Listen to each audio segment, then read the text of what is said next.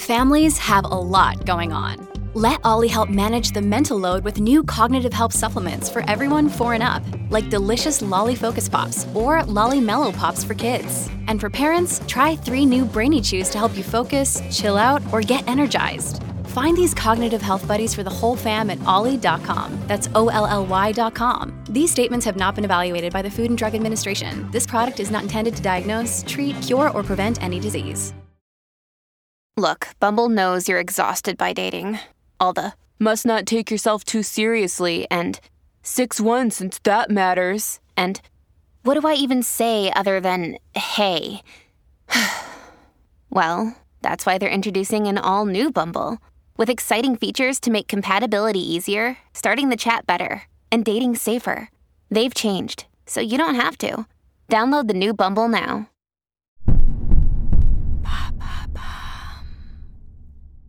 Quelles sont les trois séries Netflix les plus torrides?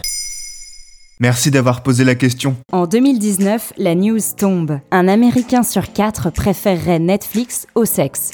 C'est ce que révèle alors le très sérieux média The Wall Street Journal dans une étude auprès de 1000 personnes pour essayer de comprendre si le taux de natalité en baisse aux US serait lié à l'utilisation de Netflix. Chez les jeunes, le chiffre est encore plus glaçant. 36% des 18-38 ans préféreraient une série à un moment d'intimité. Il est grand temps de réchauffer l'atmosphère et de revenir à la base de Netflix, à savoir Netflix and Chill, cet euphémisme pour désigner une activité sexuelle. Alors, c'est quoi le top 3 La série la plus recommandée pour passer une soirée caliente, c'est Sex Life.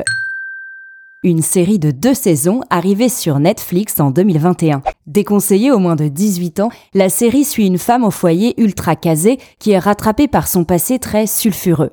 Dès la première scène de l'épisode 1, accrochez-vous, ça décolle. La première saison, très bien agencée et pensée selon le Parisien, compte de très nombreuses scènes érotiques, toujours crues mais jamais vulgaires. En numéro 2, la série mexicaine Sombre Désir, disponible sur Netflix depuis 2020. Aïe aïe aïe, deux saisons de 33 épisodes dans lesquels on suit une jeune femme mariée qui cède à la tentation d'un inconnu lors d'un week-end entre amis. Enfin, la série Bonding, deux saisons de 15 épisodes d'environ 17 minutes chacun vous enchantera par son côté particulièrement coquin. Deux amis de lycée se retrouvent après s'être perdus de vue. Lui va devenir l'assistant d'elle dans un domaine très très particulier. Attachez vos ceintures. Comment le sexe a-t-il évolué dans les séries? Selon le site de la FNAC, en 2020, les personnages LGBTQIA+, représentaient 10,2% des protagonistes récurrents sur les plateformes américaines contre 6,4% en 2018. Nous sommes donc bien, lentement mais sûrement, en train de passer de la représentation des clichés dans nos séries sexy à celle de l'inclusivité. Dans les années 90, la série Sex and the City brise les tabous. On peut suivre Carrie Bradshaw et ses copines new-yorkaises raconter leurs histoires de sexe. Plan à trois, sextoy, orgasme, tout y passe. En 2007, la série Californication donne un ton débridé à la télé. Dès 2004, c'est niché, très discrètement mais sûrement, la série qui donne de la voix à la communauté LGBTQI+.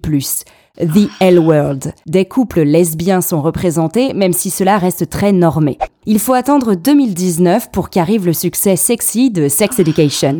Netflix fait un carton avec cette série qui détabouise de nombreux sujets liés à la sexualité et au genre, surtout pour les plus jeunes. La plateforme révèle que dès le premier mois de diffusion, 40 millions de foyers ont regardé la saison 1. Citons également les excellentes séries Orange is the New Black et Euphoria, qui représentent des sexualités variées à l'écran. Notons que pour tourner les scènes de sexe dans les meilleures conditions, les productions font de plus en plus souvent appel à des coordinatrices d'intimité. Et c'est quoi une coordinatrice d'intimité? Pour que les tournages de ces séries aux scènes chaudes se passent dans les meilleures conditions, depuis 2017 existe le métier de coordinateur d'intimité. Majoritairement exercé par des femmes, la coordinatrice s'assure que les comédiens et comédiennes soient respectés pendant les tournages de scènes de sexe ou d'intimité.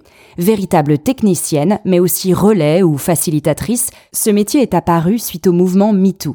Si une comédienne ne veut pas que sa poitrine soit vue pendant un ébat sexuel, alors la coordinatrice va chorégraphier ce dernier pour que cela n'ait pas lieu. En 2023, HBO, Netflix ou encore BBC ont fait appel à des coordinatrices d'intimité.